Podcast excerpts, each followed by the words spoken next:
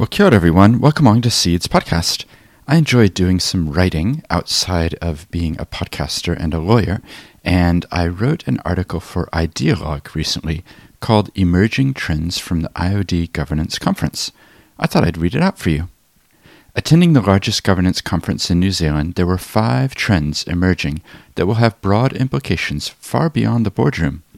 Held in early May 2023, more than 600 gathered in Auckland for the two day leadership conference of the Institute of Directors in New Zealand. These were the key conversations that mattered most. Theme 1 The megatrends driving us towards net positive impact. There's a lot of talk about the need for net zero, a currently mythical world where emissions balance out at some point in the distant future. But author Andrew Winston beamed in from America to talk about the more important trend being one towards net positive. That is, a company gives back more than it uses. He pointed out the two fundamental megatrends underlying this shift of rising transparency and generational change. Let's explore both of those. Transparency. This means in consumer products, people are increasingly wanting to know what is in the product, the carbon footprint of it, even if employees were paid enough. There's already a move to report on how climate affects your company, recently required for the largest New Zealand companies by the XRB changes. It's easy to see the biggest future change will be reporting on how your company is affecting the climate and even how your own suppliers or customers are doing as well. Secondly, generational change. The second trend is that the next generation demands these shifts and will drive the real impact shift. This isn't a theory of change the business case will be there for change because of what your kids think. Millennials and Gen Zs won't take a job if the company doesn't have an environmental position. So, what type of companies will attract and retain talent and customers? Like playing 18 holes of mini golf and thinking you could play in the PGA, the gap between companies who talk and companies who really change will grow. As a result of these megatrends, only those who have made a shift towards net positive will survive. Theme 2 The need for slow panic in the face of disinformation and uncertainty. The chair and the CEO of Air New Zealand shared about their relationship.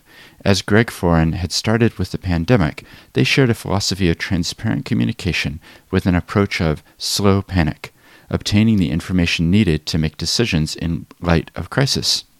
This was echoed in another panel about the growth of disinformation and the interest groups out there deliberately spreading content to sway perceptions. Such disinformation is combining lethally when you throw in the added ingredients of uncertainty and fear. That uncertainty is due to many factors, and former cabinet minister and ambassador to the United States, Tim Groser, noted in his talk that 15 years ago, the writer Thomas Friedman suggested that globalization would lead to peace with the golden arches theory. That is, if two countries have McDonald's, they do not fight each other.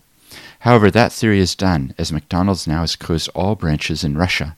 Uncertainty is real, as the Russia Ukraine war is the first time in 70 years that the boundaries of Europe have been put into question. US dollar dominance is no longer assumed, population declines in East Asia will see power shift towards India, and we are moving from a US led world to one where China is growing. Theme 3 The lesser known cousin in the ESG family. The light shines on the E of environment today, but a panel discussed the social of ESG and concluded that this factor will increase in importance. This is in evidence with a move away from the S often being code for shareholders and a maniacal focus on profit returns to them. Instead, stakeholder capitalism emphasizes the many groups to consider, ranging from mana whenua to customers, suppliers, and employees. As an example, if a company is truly concerned to demonstrate the social side of how it cares, then it must start with its own employees and really know them and whether they are struggling to survive due to low wages. More and more people are choosing where to invest based on authentic action and not social or greenwash talk. While the E is currently the big one of the three, the S is growing in importance. This means that companies and their boards must move towards a new paradigm of thinking with a focus on producing profitable solutions to the problems of both people and planet. Theme 4 Embracing Our Uniqueness. The conference speakers offered insights on what makes a difference about governance and business unique in the Aotearoa New Zealand context. Many of the Maori speakers shared from their tangata whenua perspective, for whom many of these trends are already built into their long term intergenerational approach, which considers many stakeholders, not just shareholders. That approach aligns with international trends, shown by a quote Andrew Winston had in his presentation from Larry Fink, the head of BlackRock Investments, the world's largest investment company with trillions invested. A company must create value for and be valued by its full range of stakeholders to deliver long term value for shareholders. Stakeholder capitalism is not politics, it's not woke. One aspect of stakeholder engagement is to consider with more seriousness what it is that makes our context here unique and the perspectives that Te Ao Maori offers us to learn, not in a tokenistic way which perpetuates a colonial mindset of taking from indigenous thought, but in a really meaningful way that involves true paradigm shifts of thinking to understand the place of Te Reo Maori, Tikanga, and Te Tiriti. Theme 5 Governance Sets the Tone. Board members set the tone from the top for an organization. Each of these trends emphasizes that those in governance need to be open and ready to learn new things. Jason Fox from Australia noted that often our default is to say that we are busy, but we can become too busy, so we do not make progress. And this has been highlighted as the boundaries between work and home have disappeared, influenced by the advertising platforms we call social media. Being busy, we then favor default ways of doing things, but they represent safety. That can lead to loss of new thinking, which is dangerous, as the life cycle of an organization runs from startup to growth to maturity to decline. At the startup phase, it is curiosity which drives us and a willingness to try new things. Later on, we stop engaging in the world as we mature and then eventually decline because we become busy and eventually irrelevant. So, setting the tone from the top is important to foster a learning and questioning attitude, even if that means welcoming in hard questions that makes us uncomfortable.